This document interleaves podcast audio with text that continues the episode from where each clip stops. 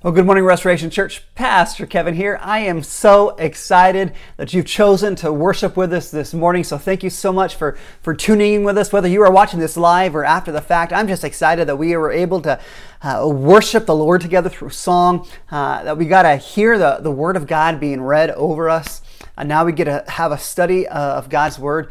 Uh, man, it is so good for us to be able to do this. I want to encourage you as you watch this uh, message. Would you interact in the messages? We'll have some uh, questions and some some points and some things in there. We'd love for you to be able to interact with one another as we go through this online service. You know, I was thinking about teachers and thinking about how important teachers are in our life, on how teachers have an influence for good and bad. In fact, probably our greatest teacher might be our, our mother, right? There are some things that moms teach us uh, that only a mom can teach us. Like moms teach us about anticipation, right? When moms teach us anticipation, they say, just wait till your father gets home. I heard that one often when I was young. Moms teach us about medical science. Moms say, uh, don't cross your eyes like that or they're going to stay that way, right? How many of you heard that one? Moms teach us about genetics when they say, You're just like your father. Moms teach us about life and death when they say, I brought you into this world and I will certainly bring you out. Moms teach us about justice where they say, I hope that one day you have kids and I hope they turn out just like you. Man, it is funny to be able to think about some of these sayings that maybe your mom, you heard from your mom when you were growing up. Uh, but we need to recognize the important influence that uh, parents have over their children for good or for bad. And this is not just true of parents, this is true of teachers as well. In fact, why don't you think about, why don't you try and think back, who was your favorite teacher when you were going to school? Who was that teacher for you? For me, uh, I remember uh, my dad died in between the summer between my second and third grade year. And there was one teacher from the entire school who came to dad's funeral. He ended up being my fourth grade teacher. His name was Mr. Scambilleri. And this is a man that I admired. In fact, I became a crossing guard because Mr. Scambilleri was the crossing guard guy, and I joined patrol because of that. But I remember just so powerful, uh, something very specific in the way that I learned from Mr. Scambilleri. Uh, I think I've told the story before, but there was a girl in our class, and the whole class was just kind of picking on her. And he got on to us and got us all in trouble for that. And I remember I stayed after school and I was talking to Mr. Scambilleri, and he shared a little bit of her circumstances. And I remember that that was the time that I learned about compassion, I learned about empathy, things that have stuck with me throughout my entire life based on what I learned from Mr. Scambilleri on that day. Man, the teachers that we put in our life, the leaders we put over us are so important because they make a huge impact on our life. In fact, there's a quote from Jesus in Luke chapter uh, 6 where Jesus says, A disciple is not above his teacher, but that everybody, when they are fully trained, they will be like his teacher. And that helps us to understand the importance of teachers and leaders in our life and making sure we have the right teachers, the right leaders, because so often we will become like the leaders that we follow. If you have a Bible, I invite you to open up to the book of Malachi. Again, Malachi is the last book of the Old Testament. So if you open up and you find the book of Matthew, that's the first book of the New Testament, turn left a few pages, you should find the book of Malachi.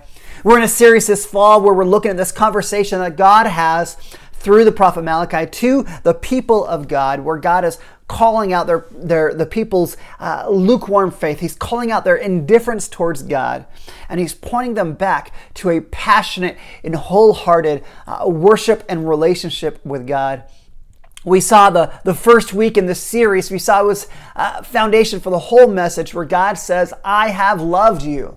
I have loved you in a way that even when you don't feel it, even when circumstances are difficult, you can always look back and think about the fact that God has chosen us, elected us to be his children. And that is the evidence that we need to be reminded of God's love. Last week we saw that, that God was calling us as his people out for our half-hearted worship, for us going through the motions and our relationship with God. And that was a message that for me was challenging. I hope it was challenging for you as well. But today, today God, through the prophet of Malachi, he's going to call out the leaders of Malachi's day.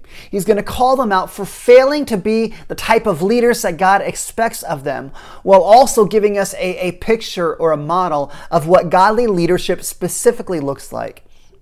Now, I would say this every one of us, every one of us in here, we are, we are students in some regard.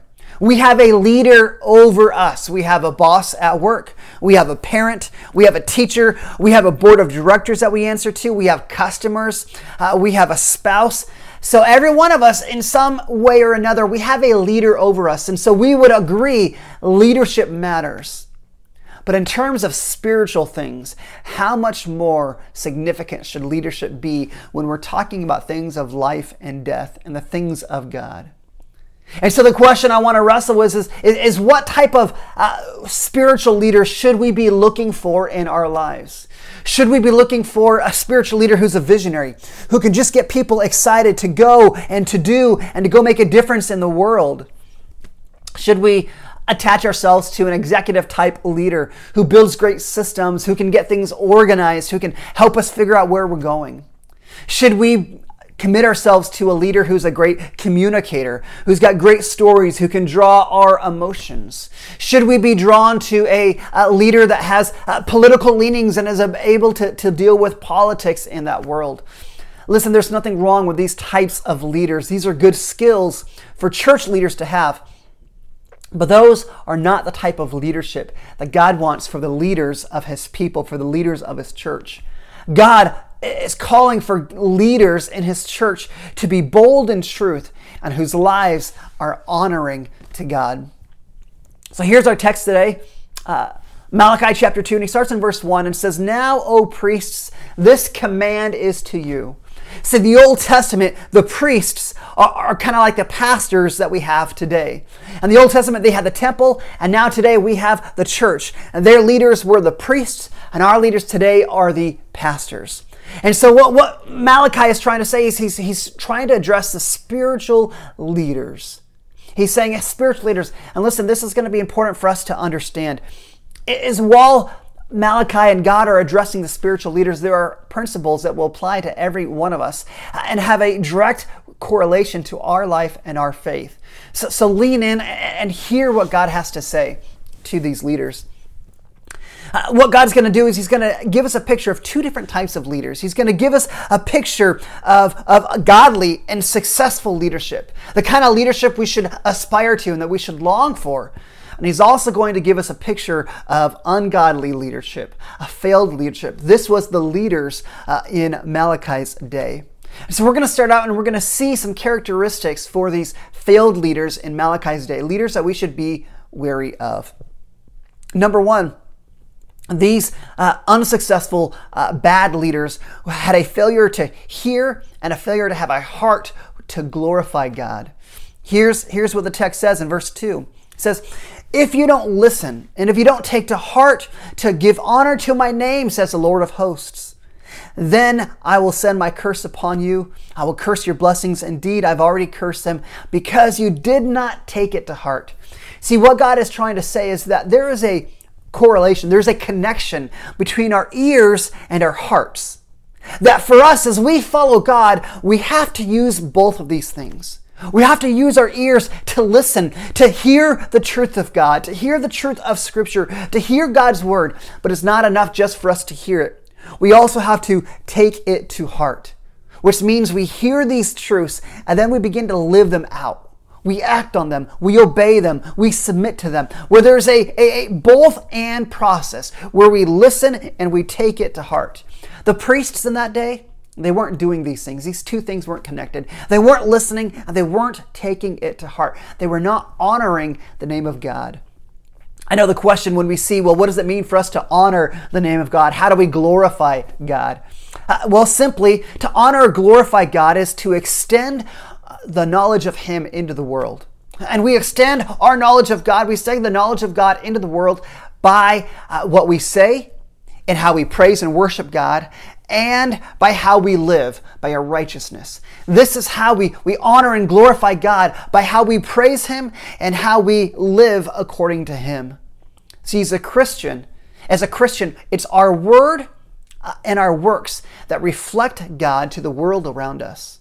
So, the way that we speak about God, the way that we worship Him, the way that we live, either is going to show our family and our friends how great and significant God is, how worthy He is, or our words and our actions show that God is not that great, that we don't think much highly of Him, and that people don't have a reason to submit their lives to Him. That's where the that's where these leaders were in Malachi's day. The second characteristics of these ungodly leaders is they were turning aside from the ways of God. Here's what it says in verse 8. Malachi says, You have turned aside from the way. And verse 9, he says, uh, So I've made you despise and abase before all people, inasmuch as you do not keep my ways. See, here's, here's what happened. The leaders were supposed to be on a path. They were supposed to be on this path where they knew the Word of God and they showed people the obedience of what it looks like to follow God. That they were to model what it looks like to live and to lead and to follow God. But what God is saying is that they had turned away from that path. They turned into a different direction. There no longer was this obedience to the things of God. They were no longer being a faithful example of what it looks like. Their lives were falling short of the truths that they were supposed to be modeling and teaching. Now, when we look at these leaders, of course, we can think of, well, they could justify themselves.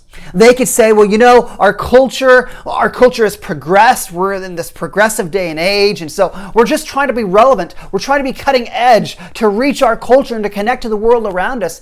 Listen, there's nothing wrong with us wanting to reach our culture. But when we no longer obey the word of God, listen, we are just like these religious leaders in Malachi's day. We are worthy of an indict, indictment from God. So not only were these religious leaders, not only were they failing to hear and to take to heart the things of God, not only were they turning aside from their ways, uh, number three, they were causing many to stumble. Here's what it says in verse 8. He says, You've caused many to stumble by your instruction. You've corrupted the covenant of Levi, says the Lord of hosts which means he's saying your, your instructions weren't clear. You were, instead of giving the truth of God's word, you were giving half truths.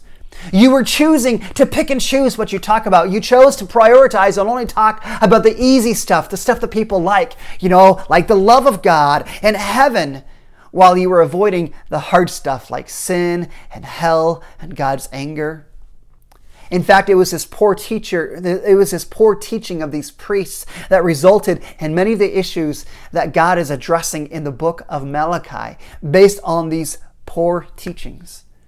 See, a teacher of God's word, a leader in God's church, they are to impart life and nourishment to the people. In fact, that's why after the resurrection, when Jesus looked at Peter and, he said to Peter, Feed my sheep. To feed means to teach. And so, as we teach the Word of God, it's supposed to pro- provide uh, nourishment and sustenance to the people of God to help people grow into Christ's likeness. You know what's, what's absolutely amazing? This book, Malachi, was written 2,500 years ago. 2,500 years ago. And those struggles of those religious leaders back in that day are the same struggles that people still deal with today where we are we are causing people to stumble because we don't present the full truths of the Word of God. The fourth thing that the failed leaders were doing is they were showing partiality in their teaching. It's what it says in verse 9. God says, And so I made you despised and abased before all the people, inasmuch as you do not keep my ways, but show partiality in your instruction. Which means religious leaders, they were playing to the audience. They would apply scripture in different ways to different people depending on how it benefited them. It was almost as if uh, God's leaders in that day they were for hire. That if you offered them a bribe, they would give you a pass on whatever it was you're dealing with. Kind of like this. It's kind of you say whatever Daddy Warbucks wants you to say so you can get the benefit of, of having the wealthy or the powerful or the popular on your side. Listen, when we hear about these priests, we hear about the type of leaders they were, we recognize leadership is important. Because when, when there are weak leaders, that results in a weakening church. And that is what's happening in the book of Malachi. Leadership had brought these devastating results, so much so that if you remember last week, God said things are so bad, it would be better just to shut it down. The, the, the people's worship, the, the, the leaders, uh, it is so bad, it's just better if you just shut it down. Listen, here's the reality is sometimes un- ungodly leaders, they may last for a while. But I want us to take heart that God notices. God notices these, these things. He will respond. Look what he says in verse 2. God said, uh, uh, leaders may not listen, you may not take to heart to honor God's name. But he says in verse 2 Then I will send a curse upon you, and I will curse your blessings. Indeed, I have already cursed them because you do not lay it to heart. What God is saying is because you have not listened to me, because you are not honoring and glorifying my name, I'm going to curse your blessings. Which means God's saying, I'm going to remove my blessing from you. I'm going to remove your effectiveness in your ministry and in your leadership role.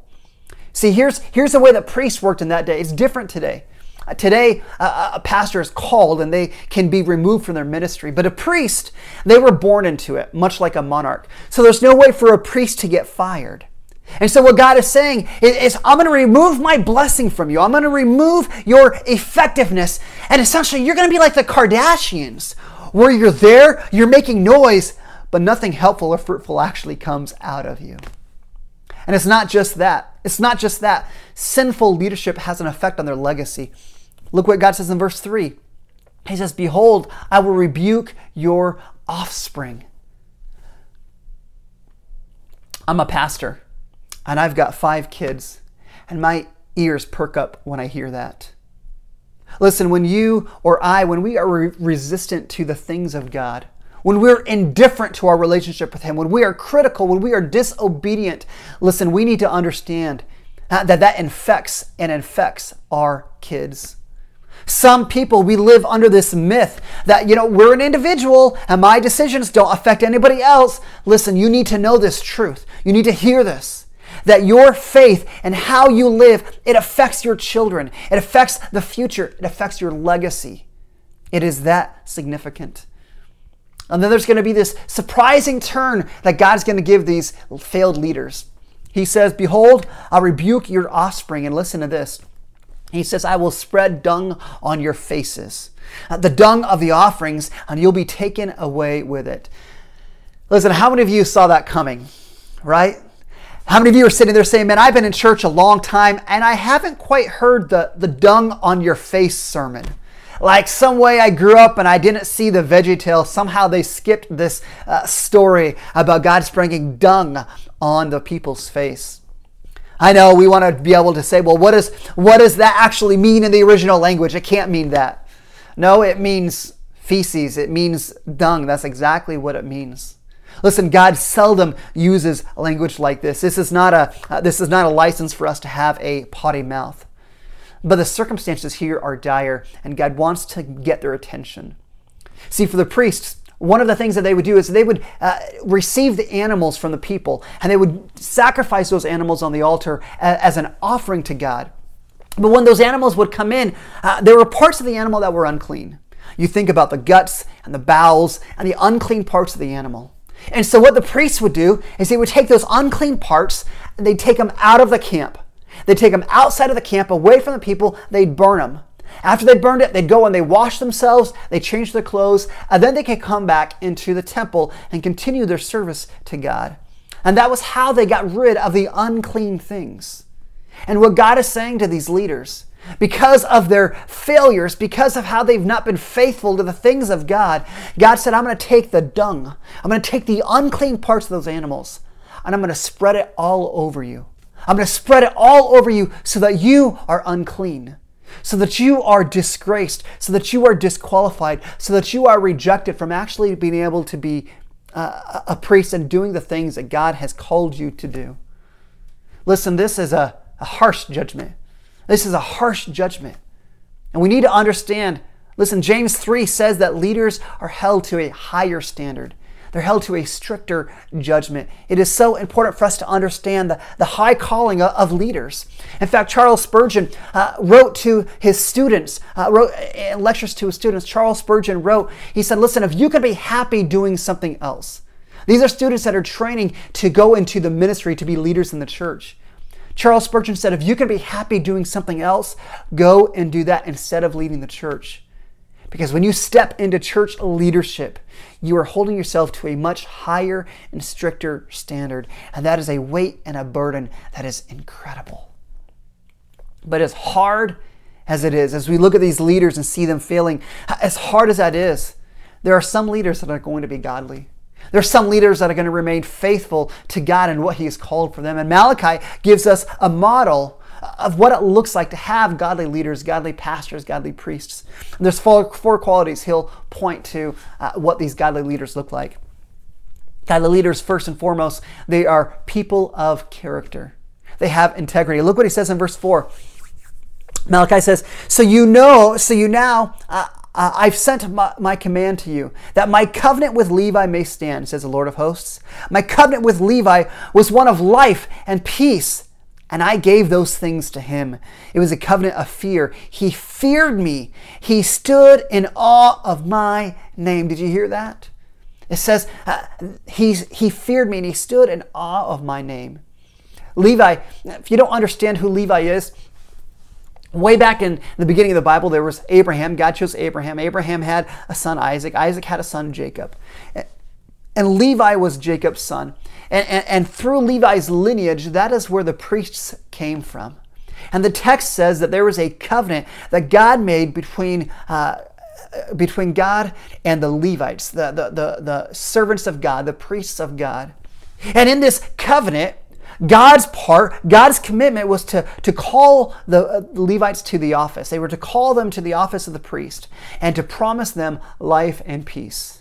And in return, the Levites, their part was to fear God and live in awe of Him, and to live in awe of His name. Listen, for us to fear God and to live in awe of God, it's not reflected just in what we say, it's reflected in how we live. It results in us having a godly character and the ways that we live and, and live our lives. You think about, I think about Malachi. Malachi was a guy who feared God, who, who stood and, and lived in awe of the name of God. And he was a man of character. Malachi was the kind of guy who, would have, who, who loved his family, who loved the people. He wasn't known for, for stealing or abusing or lying or cheating or any of those other things. Not that Malachi was a perfect man, but Malachi was a man of integrity and a man of character. And that is a portrayal of uh, a godly leader. Second characteristic of a godly leader is their teaching is biblical.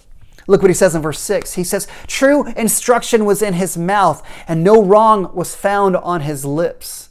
Verse 7 says, The lips of a priest should guard knowledge, and people should seek instruction from his mouth, for he's a messenger of the Lord of hosts. See, it's almost strange for us to be talking about uh, church leaders it's almost strange for us to be talking about church leaders and say their teaching needs to be biblical. But it is true. It's something we have to point out. It's not enough just for church leaders to talk about Scripture, to throw out some spiritual cliches, to, to spiritualize things. Godly leaders, for them to fulfill what God has called them to, They've got to know Scripture. They've got to understand the Word of God. They've got to be able to teach the Scripture in a clear way that people will understand the Word of God for themselves. They've got to be able to stand on truth even when it is hard. They've got to have uh, biblical teaching. Third thing for these godly leaders, they've got to have a consistency in their life. Verse 6 says, speaking of Levi, that he walked with me in peace and uprightness. See, anytime we see in the Bible that says somebody walked with God, that refers to their lifestyle. That refers to them living a life according to the will of God. It means that they were uh, living according to what God would have them to. That's what it means to walk with God, is to walk in the ways of God. Eugene Peterson, who's a pastor, uh, an old pastor who's passed away, but he said this that walking with God is a long obedience in the same direction with Jesus. This is what godly leaders do. They have this consistent pattern of obedience, of character, consistent pattern of biblical teaching. In fact, I just recently finished reading a biography of, of Billy Graham. And when I think about Billy Graham, is there any word that describes him more than consistency? I mean, if you know anything about Billy Graham, what did he talk about his entire life? His entire life was centered around sin and Jesus and the cross and salvation. That is a picture of long obedience with Jesus. And so, God helping us understand this is what godly leaders look like. They're people of, a, of character, their teaching is biblical. Uh, they have a consistency in their walk with God. Number four, they're people of courage. They're people of courage. Look what verse 6 says. He says, They walked with me in peace and uprightness, and he turned many from iniquity. Again, you think about uh, think about the leaders in Malachi's day, how they were showing partiality to uh, people, how they were watering down the truths uh, of the Word of God. All of those things, it would have been easier. They didn't have to call people out. Anytime you talk about sin and you talk and you challenge somebody and you confront them because of the way they're living, it takes incredible challenge, incredible courage. It takes incredible courage to stand on the truth of God when it confronts people and it talks about these hard truths. I mean, think about Malachi. Think about the incredible courage that Malachi must have had. Here's Malachi. He is confronting the religious leaders, saying, Listen, you guys have missed the mark. You are no longer being obedient to God. You need to repent, or God's curse is going to come and He's going to remove His blessing from you. Imagine the courage it took to have that. Listen, God's leader have the, God's leaders, uh, they have that kind of courage to confront and to stand for truth. Listen, God, godly leaders, Godly leaders are, are people uh, of great character. They're people whose teaching is biblical, who have a consistency in their life, and who have courage in their life. In fact, I'd simply say this. You want to know what a godly leader is? I'd say this a godly leader is someone who is bold in truth and who lives a life that is honoring to God. Listen, that is a godly leader and a godly teacher. And if we find a leader like that, we find a leader who is bold in truth and who lives a life that is honoring to God in their character and how they live, listen, that is a leader that we ought to listen to. That is a leader that we ought to follow. That is a leader we ought to, we ought to cling on to, that we ought to honor. I come to this point in the message, and I want to just pause and, and say for most of us, you know, we're hearing this message about these, these leaders in the church, the failed leaders and the good leaders. And, and the question is, well, what does this matter to me? What does this matter to my life? Why does these leadership failures or success, what does it mean for my life? How does it apply to me? Listen, I've got just a couple uh, of, of ways that I want us to, uh, to say why this matters to every one of us that are listening today, and maybe a couple points of application based on that. Number one, knowing about godly leaders is important because we need to commit to following godly leaders. Listen, there are all sorts of churches, all sorts of leaders. How are we to discern the type of leader, the type of pastor, the type of, of church that we should commit ourselves to and follow? But here's the thing when we understand what matters most, we understand what matters most is that leaders are bold in truth and, and live a life that is honoring to God, then we can find leaders that we should cling on to. We should find leaders like that and cling on to them and value them and rejoice over them and honor them and, and commit to, to, to following after them. In fact, I remember a number of years ago, someone came up to me and said, Man, have you met this new pastor? Man, this new pastor, he, he's amazing. He's so cool. He's such a visionary. He's got such a big vision. And he's such a great communicator. He's got these amazing stories. And, and it seems like every week he gets my emotions drawn. And, you know, he's so stylish. He looks so cool. Man, people are flocking to him. You've got to meet him. And me, my question, him, my question was, what is he teaching? What is he teaching? Who in his life knows his character? Because here's the thing a turd with sprinkles doesn't equal a candy bar. Do you understand that? Listen, we're never going to find a perfect church or a perfect leader. But we, if we find a leader who is bold in truth and who lives a God honoring life, And you've got to cling to a leader like that. You've got to commit to, to follow leaders like that, to walk with them as they follow Jesus, like Peter, follow me as I follow Christ. And you've got to commit to following that leader for the long haul and see what God does over the long haul of following leaders like that. Second way I think it's important, second reason why I think it's important for us to know these things is we need to be able to hold church leaders accountable. Listen, Hebrews 13 says we are to have a submissive spirit to church leadership, and I don't want to diminish that. But when leaders begin to move away from biblical truth, when leaders begin to live lives that don't reflect the truths that they are supposed to teach and model, those leaders need to be challenged and held accountable. Listen, there's a right way to go about that. There's a right and biblical way to confront a leader and to hold them accountable. I'm not talking about nitpicking little things with leaders, but I am saying ungodly leaders, they need to be held accountable. And we can't hold these leaders accountable if we don't know what they're supposed to be held accountable to, which is why it's important for us to know this is what a godly leader looks like. Third reason why we need to know what godly leadership is is because each of us need to grow in our own leadership. See, is leadership is, is broader than just in the church. Most of us, uh, whatever situation we are in life, we have influence over people around us. Whether you are a parent or a grandparent or an aunt or an uncle, whether you are a small group leader, a ministry leader at church, whether you are a, a student ministry leader, whether you're a, a, work in the kids programs, whether you're a coach, a teacher, whether you are a mentor, listen, so many of us, we are in a position to impact other people, whether that be for good or bad. And because of the influence that we have, because of the leadership influence we have over other people, we need to know what's important. We need to know how to live our lives in a way that influences people for good, which means we need to be willing to prioritize that we are people that are bold in truth and live a life of consistent character in a way that honors God. Last reason why I want you to know about godly leaders and I'm going to ask you would you pray daily for your pastors? Would you encourage your pastors? So I love what I do. I love what I do. I love the fact that I get to teach the Bible at Restoration Church.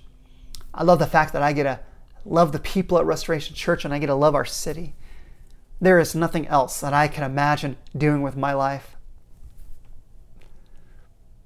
But if I'm being honest, I don't think most of us understand the weight and pressure of pastoral ministry. In fact, I just look over the past six months, the incredible pressure that pastors are under on how they lead and how they love the church of God in what is probably the most trying times of our generation. In the midst of everything we face in the last several months, there are so many voices so many voices and so many opinions. So you need to do this, you need to do that. Why aren't you doing this? Why aren't you doing that? You know what pastors feel now in, in this day and age? They feel like a target is on their back. I want you to know that your pastors love you.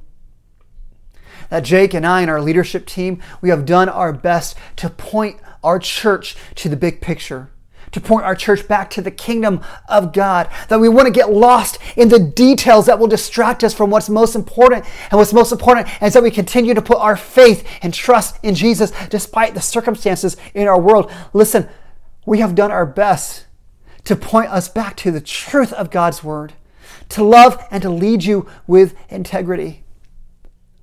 And I tell you what, your pastors need you to pray for them daily. They need your encouragement. In fact, today is uh, the last Sunday uh, uh, of Pastor Appreciation Month. And I'm going to encourage you would you just show your pastor some love? Would you reach out to them? Would you show your pastor some love? They need it. They need it. For, we, we want to see our leaders have that, that long obedience in the same direction with Jesus. So please be praying for your pastors and encourage your leaders. They need that. Listen, I love y'all. It is an honor for me to be in this position to, to love our church and to teach the Word of God together. But I want to close and point us to not myself, but point us to the one leader who perfectly fulfills all of the characteristics that Malachi has just talked to us about. See, Jesus is a man who loved and spoke the Word of God with boldness and clarity. This is a man who, who lived and walked in the paths of righteousness and, and lived a life of integrity. And unlike the wicked leaders in Malachi's day that was causing people to stumble, Jesus didn't cause people to stumble, but rather he gave his life on the cross so that we could experience a life of peace with God. Listen, he is the leader that we all long for. He's the leader we're all trying to follow and to mimic. So I want to invite us right now as we think about this message. Let's take a minute now and be able to, to worship Him. Worship what a beautiful name He is, what a beautiful man, what a, what a powerful picture He is for us to follow. That when we're looking for a leader that we can commit our lives to, God has given Him to us in the person of Jesus Christ. Let's pray. God, I want to thank you just for your grace on us. I want to thank you, Lord, for godly leaders that you've put in our life. God, I pray that we would value those leaders. I pray, God, that when we can look at a leader's life and we can see that they are bold in truth and they are living a life that is honoring to you, God, I pray that we would cling to leaders like that. God, we want to be enamored by the flashiness. We want to be enamored by uh, the popular, but God, help us just to value what you value. God, you don't look on the outward appearance, but you look at the inward parts of a man. And Lord, I pray that you give us the ability to get beyond the outward appearance of leaders, but to really look at the heart and the character. That God, as we find a leader like that, that God, we would follow them, support them, encourage them, learn from them. Allow them to speak into our lives. Allow them to challenge us and point us back to the truth. Lord, I thank you that we have the perfect example in Jesus Christ. God, I know there are some of us that have been hurt because of leaders in our life. We've been under the, the poor leadership like the people in Malachi's day. There's been leaders who have hurt us and left us with wounds. God, I pray that we'd be able to look past those leaders to see the man of Jesus Christ, that he was bold in his truth, bold in the Word of God. He was righteous in his character. And I pray, Lord, that we would understand He's the leader we're trying to follow. He's the leader we want. Lord, I'm so thankful that Jesus went to the cross for us. No matter what it is we're facing today, no matter what difficulty we have in our life, listen, Jesus went to the cross to say, I love you. He proved his love for us on the cross. No matter what we face today, we can know that he loves us. We can know that he's with us. So, Lord, I pray that whoever needs that encouragement today, that they would just be encouraged by that. And Lord, I pray that we would be able just to, to look to, to Christ as that perfect leader. That we would praise his name because he's the one that we should cling to. He's the one that we need to follow and revere and honor. So, Lord, I pray right now that we'd be able to just respond to your word and worship you with our voices because you are worthy. We love you, Jesus, and thank you so much for meeting us here today. And we ask this in your holy and precious name.